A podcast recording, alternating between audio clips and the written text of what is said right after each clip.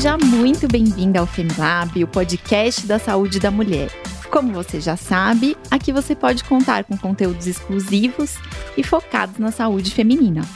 Eu sou Regina Chamon, médica, e vou participar junto com você dessa jornada em torno do universo feminino. Fica aqui, novamente, o nosso convite para você seguir as redes sociais do FEMI.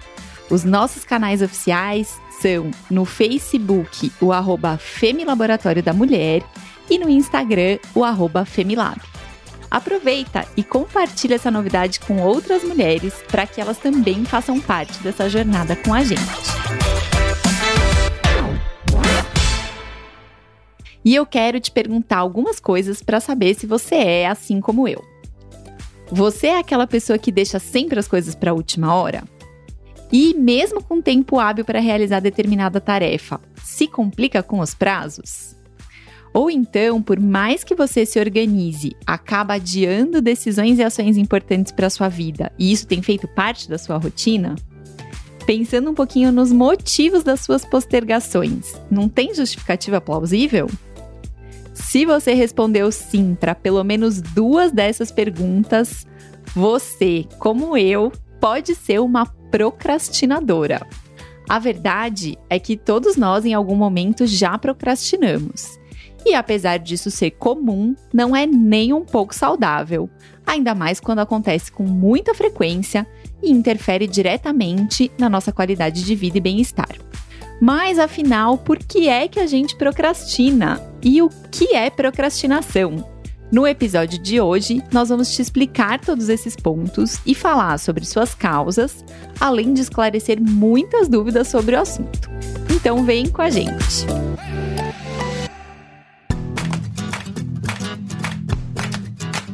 Eu tenho o prazer de receber aqui no Femilab a participação da Andressa Maurício, que é treinadora comportamental, mestre em gestão de pessoas, tem MBA em gestão de pessoas e especialização em psicologia organizacional e também em psicologia positiva. Ela é coordenadora da pós-graduação em psicologia positiva e inteligência emocional e docente do MBA e também é coach e consultor em desenvolvimento de pessoas e empresas públicas e privadas de diversos segmentos. Andressa, seja muito bem-vinda ao Femilab. Olá, tudo bem? É um prazer estar aqui. A gente que fica muito feliz com a sua participação, Andressa. E olha só, queria já te começar fazendo uma pergunta que a gente tem visto muito ultimamente. A pandemia gerou aí uma baita crise de saúde mental, muitas pessoas com crise existencial, né? Isso é um fato. E o que a gente tem ouvido muito são as pessoas deixando o que ela pode fazer hoje para fazer amanhã. Isso tem se tornado muito frequente, essa coisa da gente estar tá um pouco em casa, tendo sem muita regra de horário, né? Acaba que a gente procrastina um pouco mais.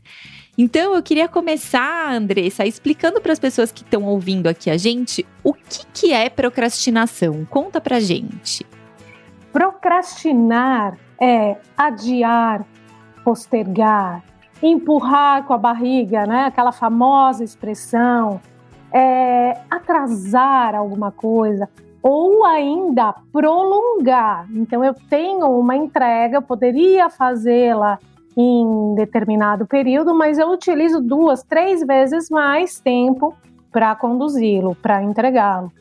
E você trouxe um aspecto bem interessante. Eu adoro falar sobre produtividade, eu adoro estudar esses aspectos da procrastinação, até mesmo para minha vida, viu, Regina? Não só para para as minhas aulas, mas para minha vida mesmo. O que eu percebi com a pandemia em relação a esse tema foi uma demanda muito grande para uma maior produtividade, em especial para muitas pessoas que acabaram uh, unindo uh, home office com mais tarefas em casa, tarefas pessoais mesmo, junto com filhos em casa, e o que nos demandou uma produtividade ímpar. E aí, como é que nós lidamos com a produtividade sendo procrastinadoras? foi e tem sido um grande desafio para todas nós, né, em relação a esse tema. Com certeza. Então, na verdade, uma das causas da gente procrastinar é essa, esse anseio pelo excesso de produtividade, é isso? A procrastinação ela é comportamental. Ela pode ser até habitual. Eu tenho eu criei o hábito, instaurei, instaurei o hábito na minha vida de procrastinar. Então, da mesma, da mesma forma que eu assumo o hábito de procrastinar, eu também posso assumir o hábito de abrir mão da procrastinação e ser mais produtiva. Agora, na verdade, a procrastinação tem inúmeros, inúmeras causas, inúmeras possibilidades. O mais importante é identificarmos. Ah, conta um pouquinho pra gente isso. É, o mais importante, eu sempre digo para os meus clientes, é procure identificar a procrastinação na sua vida. Porque muitas vezes a procrastinação é confundida ou denominada como preguiça. Ah, eu sou preguiçosa. Ah, eu, eu realmente eu gosto de acordar tarde porque eu acordo mais tarde, eu acabo fazendo o meu trabalho à noite e aí não dá tempo. Ou, ah, eu, eu realmente sou desatenta. Então, a pessoa acaba usando algumas características para denominar a procrastinação, quando na verdade não é procrastinação.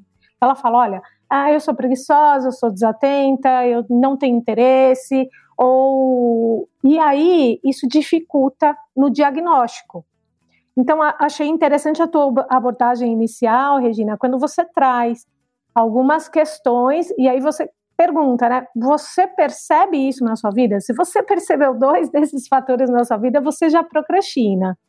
Ou seja, você empurra as tarefas com frequência, poderia fazer hoje, não faz, faz amanhã e etc. Tá. É importante tentarmos diagnosticar a frequência disso nas nossas vidas, né?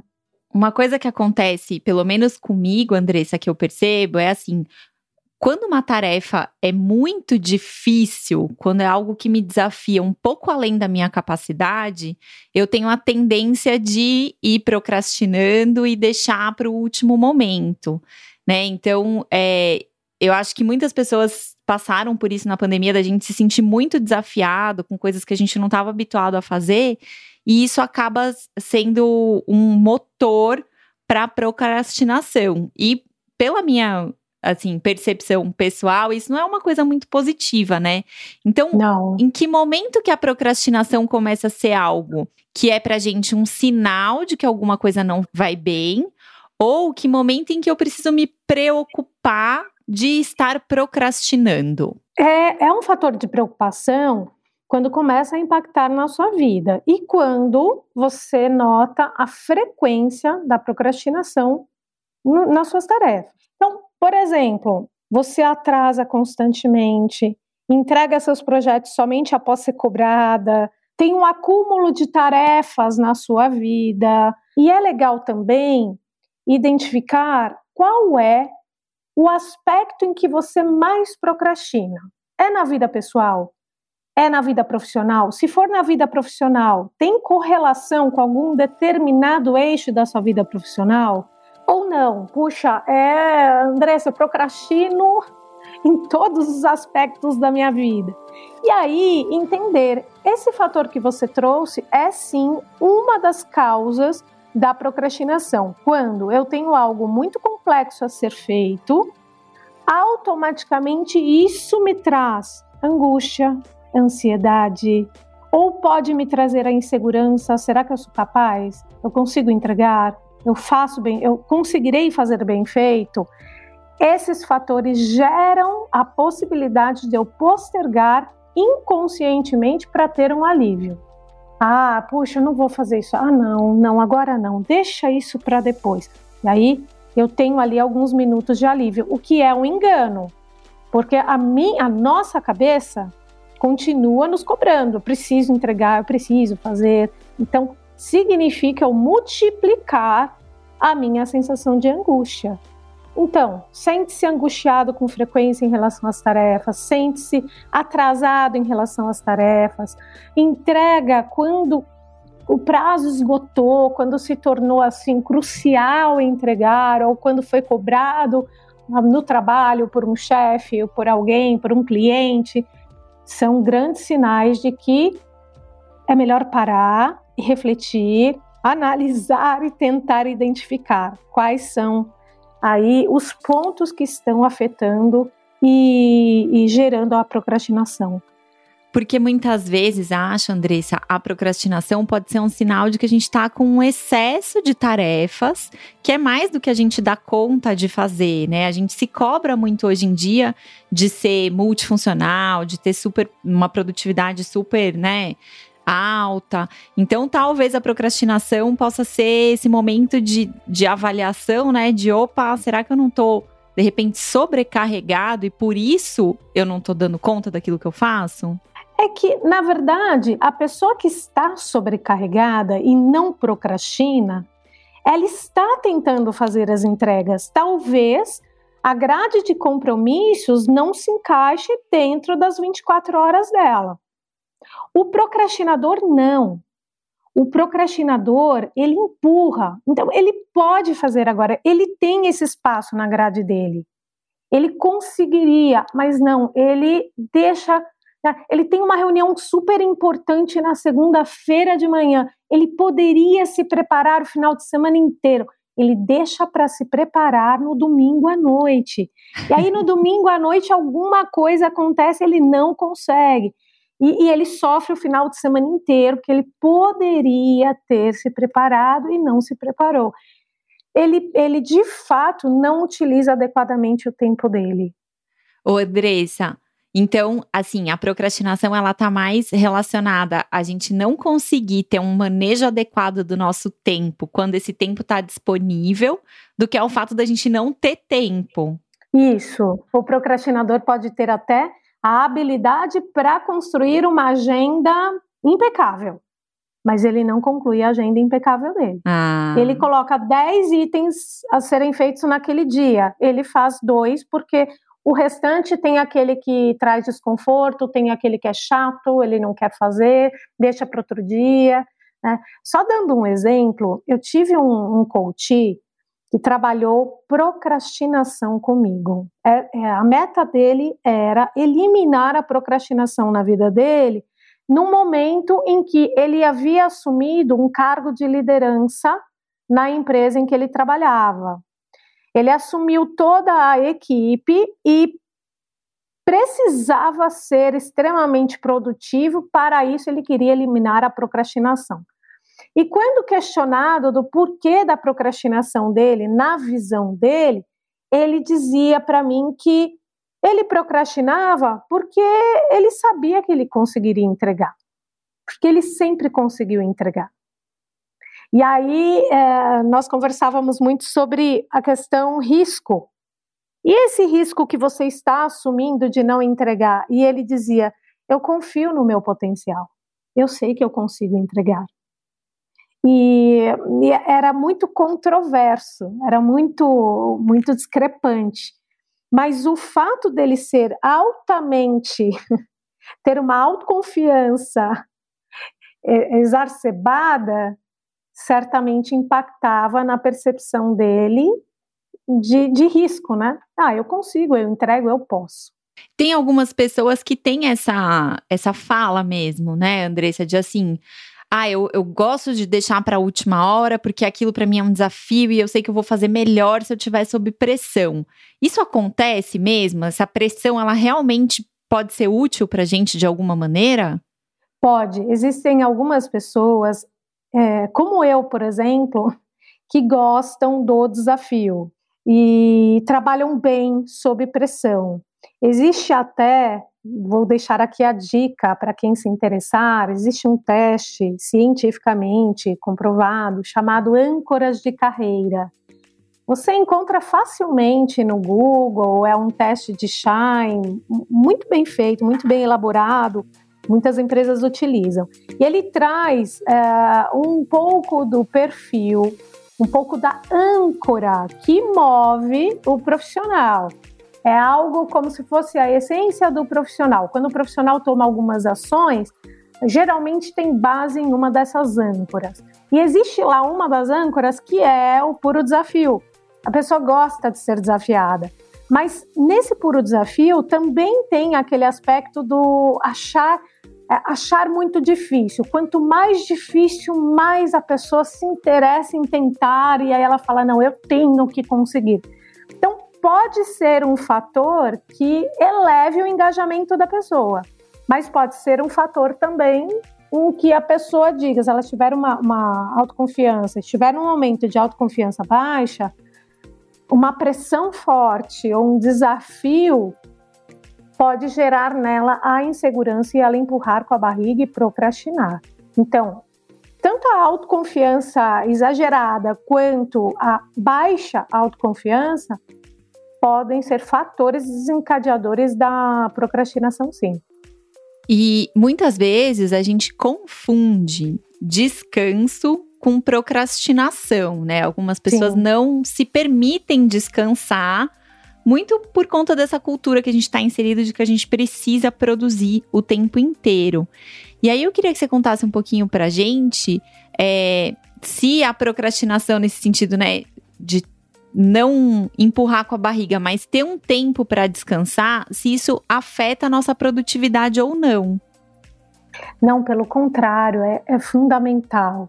Esses momentos é, nos ajudam a mantermos um equilíbrio equilíbrio físico, mental, equilíbrio intelectual. É, isso tudo é fundamental para a nossa vida. Porque, veja, Regina, nós somos de fato condicionados a termos uma vida produtiva. É, existem até. Hoje você entra nas redes sociais, você vê frases, puxa, aproveite sua vida ao máximo. E às vezes, aproveitar a vida ao máximo é você sentar, é você é, meditar, é você olhar a paisagem, é você ter um momento de descanso, é ouvir uma música, tudo isso para que você mentalmente esteja melhor, mais equilibrada para as tarefas que virão a seguir. Agora, ser produtivo, produzir o tempo inteiro, te gera um risco muito maior de receber um nível de estresse grande, um nível de ansiedade grande, de querer produzir sempre e quando, quando você entra nesse ciclo vicioso, certamente não há espaço para espairecer, para descansar, para aliviar as tensões e o teu, o teu índice de cansaço, de esgotamento mental se eleva. É até perigoso esse olhar de sermos produtivos o tempo todo. É bastante perigoso, né? Muito bom. Então a gente precisa descansar, mas não necessariamente procrastinar. Porque Sim. eu imagino que a procrastinação ela traga alguns impactos negativos, tanto na nossa vida pessoal quanto na vida profissional. E Sim. aí eu queria te perguntar quais são esses impactos negativos da gente ter o hábito de procrastinar.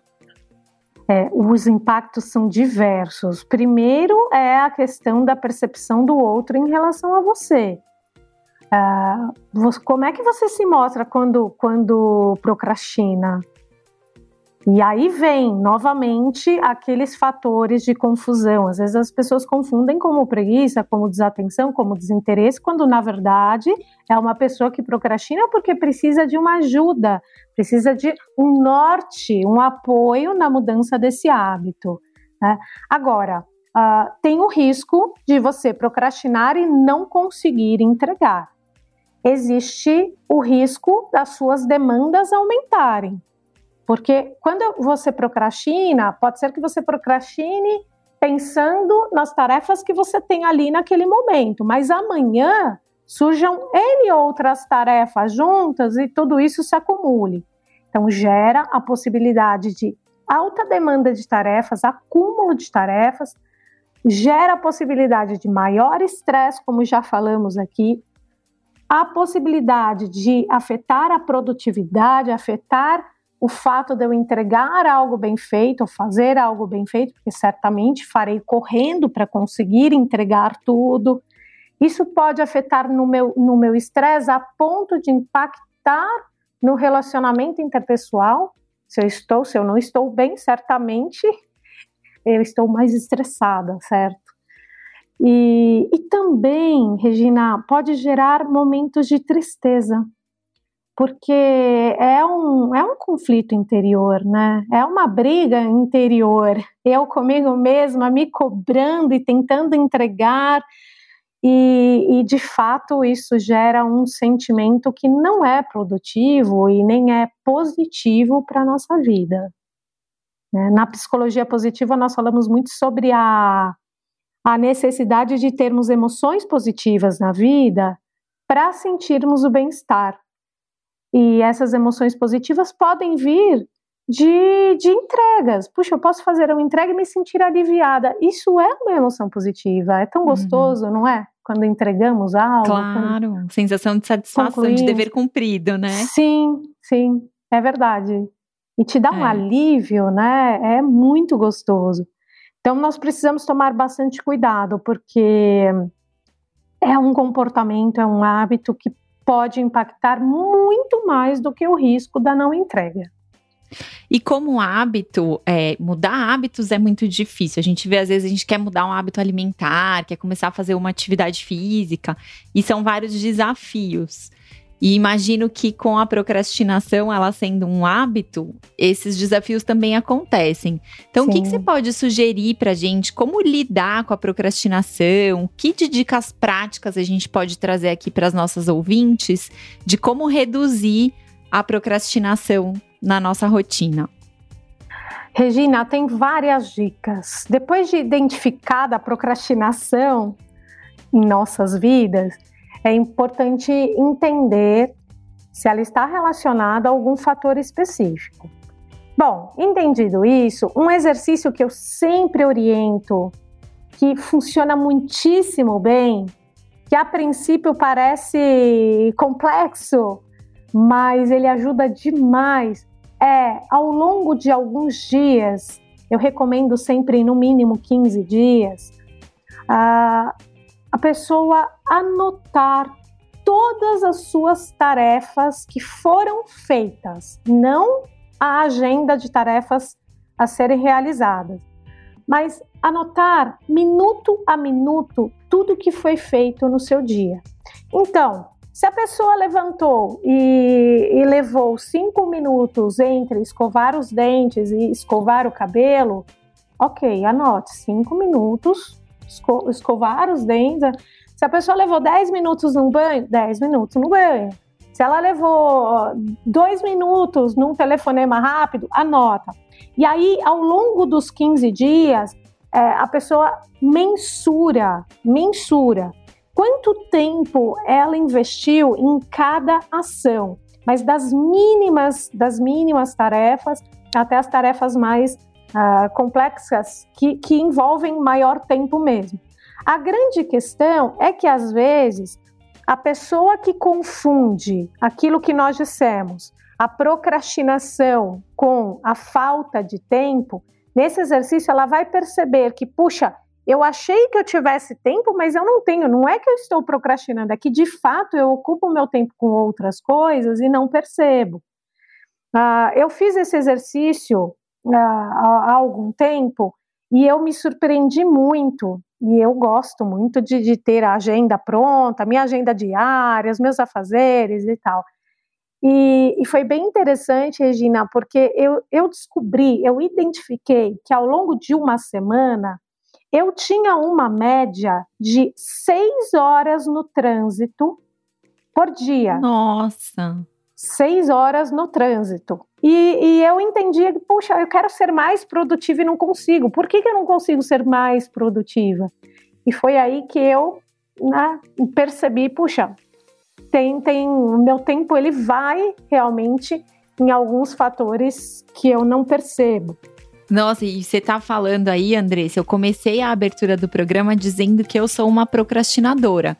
Mas enquanto você tava falando, eu fui fazendo um exercício mental aqui de pensar em detalhar essa minha agenda talvez eu tenha excesso de compromissos e não uma procrastinação. E é muito legal Pode a gente ser. perceber, identificar, observar isso, porque aí acho que a gente toma caminhos totalmente diferentes para lidar com esses atrasos de entrega, prazos. Sim, com certeza. E, inclusive, é legal porque você acaba notando também quanto tempo você dedica a você. Porque quando nós falamos de produtividade, muitas de nós que têm a vida profissional ativa associa diretamente as entregas no trabalho. Em segundo, você associa aqui com as, as entregas, por exemplo, de casa, ou a maternidade, ou a casa em si, uhum, enfim. Questões familiares. Isso, questões pessoais familiares, e aí vai. Mas e aquelas questões sua? O quanto você investe de tempo em você? Uhum. O quanto você procrastina a vida, o tempo com você mesma? Isso é fundamental. Aí voltamos. Eu tenho muitos, muitos alunos, clientes que falam assim: ai, Andressa, eu, eu não, não tomo café ao longo do trabalho porque isso tira a minha produtividade. Eu sou muito objetivo e eu sou muito produtivo. Ai, Andressa, eu almoço rápido e volto para o trabalho porque eu quero ser produtivo. Isso não é necessariamente um fator que eleva a produtividade. Tem um, um método chamado Pomodoro, tem um livro que se chama Pomodoro, inclusive em que ele traz essa questão, né? Reserve momentos. eu ficarei 30 minutos mantendo foco, 5 minutos vou levantar, tomar um café ou uma água. 30 minutos mantendo foco novamente, 5 minutos tomando uma água e assim vai. Então é importante esse período em que estica as pernas, abre a mente para outras coisas, até para voltar mais focado. Pequenos momentos de pausa, né? Sim, sim. Cuidar de si, é, olhar para o que você tem feito para si mesma é, é fundamental, é tão importante para elevar a nossa capacidade de estarmos bem uhum. conosco, de nos entendermos, de termos até a autoconfiança necessária para procrastinarmos menos. Muito bom. E aí, Andressa, você falou um pouquinho então, né, sobre fazer um diário para a gente identificar como estão nossa, nossas atividades. Algumas pessoas vão identificar que é um excesso mesmo de compromissos, mas de repente outras pessoas vão identificar que de fato elas estão procrastinando. E para quem está de fato procrastinando, quais seriam boas medidas para sair da procrastinação? Eu sou super suspeita para falar porque eu sou fã de ter a agenda diária e a agenda mensal das entregas. E não só, não só profissionais. Tenho que ter as entregas pessoais também. O meu dia, o nosso dia tem 24 horas para serem preenchidas com horas de sono, horas de alimentação, horas de lazer, horas de desenvolvimento, horas de horas sociais, horas de trabalho, enfim. Por isso que eu recomendo uma única agenda, uma única agenda. Não só uma agenda do trabalho, uma agenda da... Não, uma única agenda, porque você é único, você é única. Nós somos. Então, tem que ter tudo bem organizado. E, por exemplo, se a pessoa tem o hábito de dormir oito horas diárias, do restante das horas que sobram, nós nunca devemos preencher completamente a, a nossa agenda de tarefas nessas horas. Eu preciso sempre deixar espaços vagos, até mesmo não para procrastinação, mas para compromissos que possam surgir. E aí vem o, o, um exercício que é muito bacana, que é aquele de se reconhecer, de se recompensar. Bom, hoje eu preciso fazer essas tarefas. Se eu fizer, de que forma eu me reconhecerei? O que é que eu farei para me presentear por ter conseguido no dia de hoje eliminar o hábito da procrastinação? Agora, o contrário também é verdadeiro. Que impacto precisa acontecer caso eu não consiga realizar por conta de procrastinação e não de um compromisso que surgiu, algo que não estava é, em pauta? É, pensando dessa forma, é legal até listar um exercício bacana também, listar. Olha, hoje eu procrastinei, tá? Por conta dessa minha procrastinação, o que foi que eu perdi? O que eu poderia ter feito? Eu poderia ter assistido Netflix no final do dia, não assisti, porque enrolei no meio da tarde e precisei terminar alguma coisa no final da noite. Pensar dessa forma é, é bacana, é, é, é clarear para nossa mente o que é que estamos perdendo. Porque aí fica mais palpável, né, Andressa? Porque às vezes a gente fica com essa sensação, mas a gente não consegue perceber mesmo como que tá acontecendo. E aí essa lista, eu achei muito é. legal essa lista, o que que eu perdi por procrastinar, eu acho que ajuda Sim. a gente a, a, colocar na balança o quanto isso tá sendo ruim pra gente. É, é o que você falou, é mensurar mesmo, porque é apalpar a questão, porque a procrastinação fica muito no subconsciente, né? Não é algo que, ai, deixa eu sentar aqui que eu quero procrastinar um pouco. não é assim. Nós não fazemos dessa forma. Então fica mesmo bem, bem escondidinho ali. E vai acontecendo, acontecendo, sem percebermos, né? Sim, sem a gente perceber. Acho que. E acho que também tem algumas coisas que distraem a gente muito e acabam é, sendo é, ajudantes da procrastinação, a coisa muitas vezes do celular, da rede social, ou da gente estar tá fazendo muitas coisas ao mesmo tempo, né? Às vezes você está respondendo um e-mail, respondendo WhatsApp, é, ajudando seu filho no, na escola online e cuidando da máquina de lavar roupa que está batendo. E aí você acaba se distraindo e as coisas vão se embolando e a gente vai mesmo empurrando com a barriga. É, com certeza. Só tomar aquele cuidado para não entender que, ah, eu procrastino, mas na verdade eu não procrastino, é que eu estou cheia de tarefas. E não, uma coisa é uma coisa, outra coisa é outra coisa, mas sim, pode impactar, uma pode impactar na outra. Procrastinar vai me deixar mais cheia de tarefas ainda. Agora, você sabe que tem uma, uma questão muito comum, muito comum também. Um dos motivos da procrastinação é o medo do julgamento, em algumas vezes. Hum. É o medo do que o outro vai pensar em relação a mim. É o medo do resultado.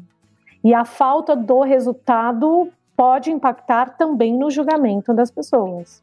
É, um exemplo: eu tive uma situação da pessoa que não começava a dieta, ela procrastinava o início da dieta porque ela entendia, ela tinha a crença de que o corpo dela não seria capaz de emagrecer, de perder o peso.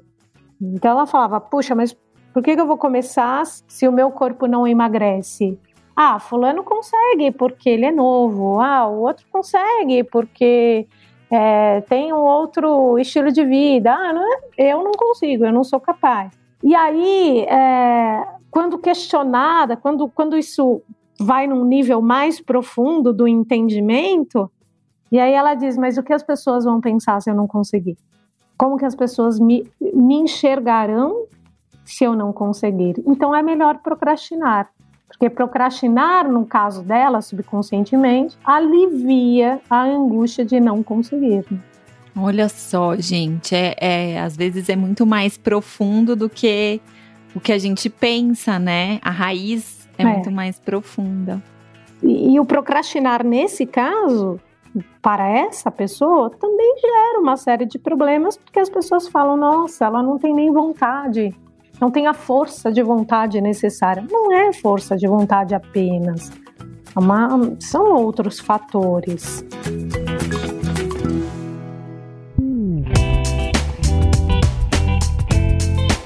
Nós chegamos na parte do nosso podcast aqui que a gente recebe algumas dúvidas das nossas ouvintes ou do pessoal que acompanha a gente nas redes sociais. Oba! E aí eu queria começar, Andressa, com uma pergunta da nossa seguidora Alice Maria.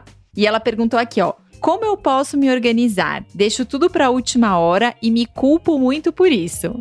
Eu imagino, Alice. Obrigada pela pergunta. Você se culpa e gera aquela sensação tão desgastante. A organização que eu recomendo a você é definir o que você precisa fazer no espaço de tempo com hora para início e hora para fim. Se organiza exatamente dessa forma. Parece burocrático? mas você pode fazer a sua maneira, um caderno, um papel ali, no seu dia.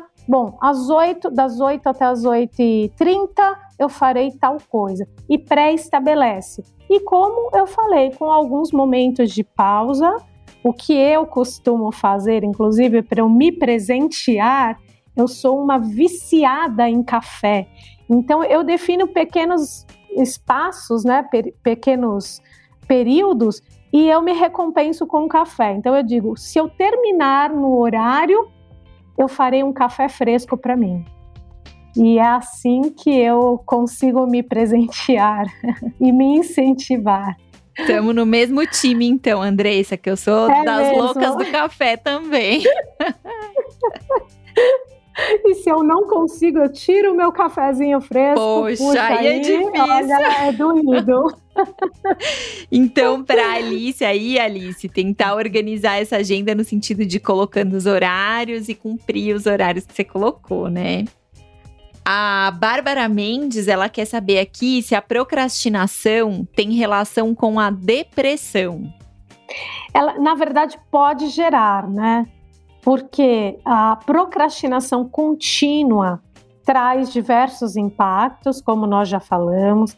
Esses impactos podem trazer estresse exagerado, impacto na qualidade de vida, impacto no bem-estar, nos relacionamentos, gera tristeza, gera angústia e tudo isso pode sim desencadear num estado também mais depressivo. Mas cada caso é um caso.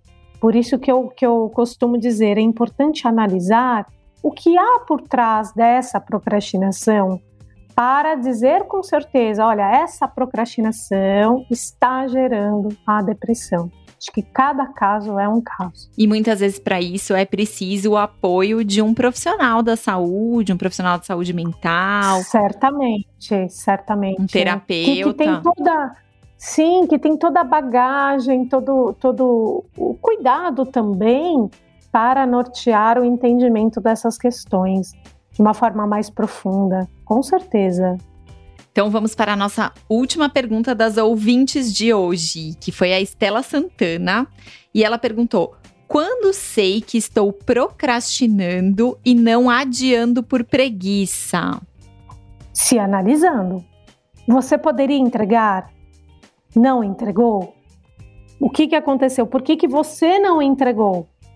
Agora, é, a preguiça por si só, ah, eu não vou fazer agora, eu não estou afim, pode ser uma forma de te levar à procrastinação. Então, analise, analise. Pode ser que esteja tudo correlacionado. A minha sugestão a você é o que, que, tá, o que, que te gera preguiça? O que te gera preguiça é o fato de você não gostar da tarefa. O que te gera preguiça é o fato de você não ver sentido na tarefa, não perceber valor na tarefa, ou não se sentir valorizada pela tarefa. E assim vai. Procure entender e elimine a preguiça, porque a preguiça também é um hábito, também pode é, desencadear aí a procrastinação. Isso aí, gente. Então, show preguiçinha.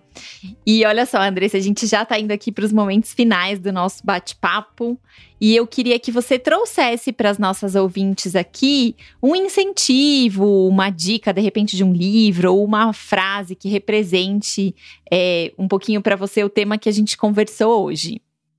Ah, tem um, um livro que eu gosto bastante, que é A Arte da Procrastinação eu recomendo, é uma leitura super gostosa, fala bastante sobre isso. Eu recomendo também que vocês assistam alguns vídeos sobre hábitos, mudanças de hábitos, são sempre muito bacanas para repensarmos os nossos próprios hábitos.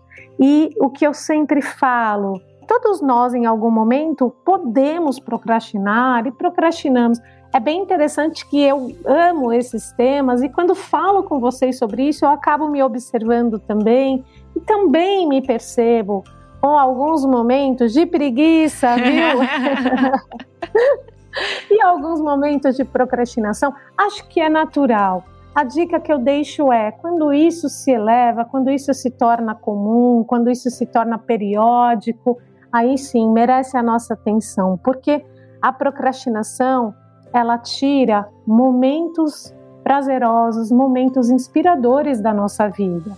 E nós não podemos deixar, não podemos perder momentos importantes por conta da procrastinação que traz tantas angústias, né? Então é uma forma de nos presentearmos mesmo, de valorizarmos o tempo de vida que nós temos, né? Bonito, com certeza. Bom, minha gente, hoje a gente abordou aqui a procrastinação. Para mim, a mensagem que fica da fala da Andressa é que é muito importante a gente se observar e conseguir aí diferenciar o que, que realmente é procrastinação e que nos prejudica e por isso a gente precisa tomar ações para que não aconteça.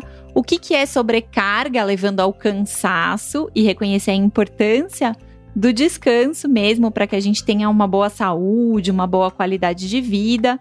Então, acho que fica muito para mim a mensagem aí de a gente se observar e ter um contato um pouco mais íntimo com a maneira como a gente funciona, né? Para que a gente possa aproveitar melhor aí os nossos momentos. Andressa, eu queria te agradecer demais a participação com a gente aqui no Femilab e queria pedir para você divulgar suas redes sociais, seus projetos, como que o pessoal pode estar tá mais em contato com o seu trabalho. Ah, eu quem agradeço, é uma honra estar aqui com vocês falando de algo tão importante, tão impactante para as nossas vidas, um tema que eu tenho um carinho muito grande. Terei o maior prazer em encontrá-los. Eu fico sempre ativa nas redes sociais, no Instagram Andressa Maurício, no LinkedIn Andressa Maurício, Facebook Andressa Maurício ponto relacionamentos positivos. Eu deixo lá vários vídeos e posts sempre falando sobre maior produtividade, sobre bem-estar, sobre relacionamentos saudáveis. E é isso. Muitíssimo obrigada. Foi um prazer. Obrigada, Andressa. E se você gostou aí dos nossos conteúdos, lembrou de alguém que está procrastinando e que precisa ouvir o que a gente conversou aqui, compartilhe esse episódio com outras mulheres para que a gente possa espalhar ainda mais o cuidado com a saúde feminina. Você também pode mandar suas dicas, sugestões ou dúvidas para os próximos episódios aqui do Femilab através do e-mail femilab@laboratoriodamulher.com.br. Lembrando que o nosso Femi é com dois M's. Muito obrigada, Andressa, as nossas ouvintes, pela participação de vocês e até o próximo episódio do Femilab, o podcast da saúde da mulher. Essa é uma produção do Bicho de Goiaba.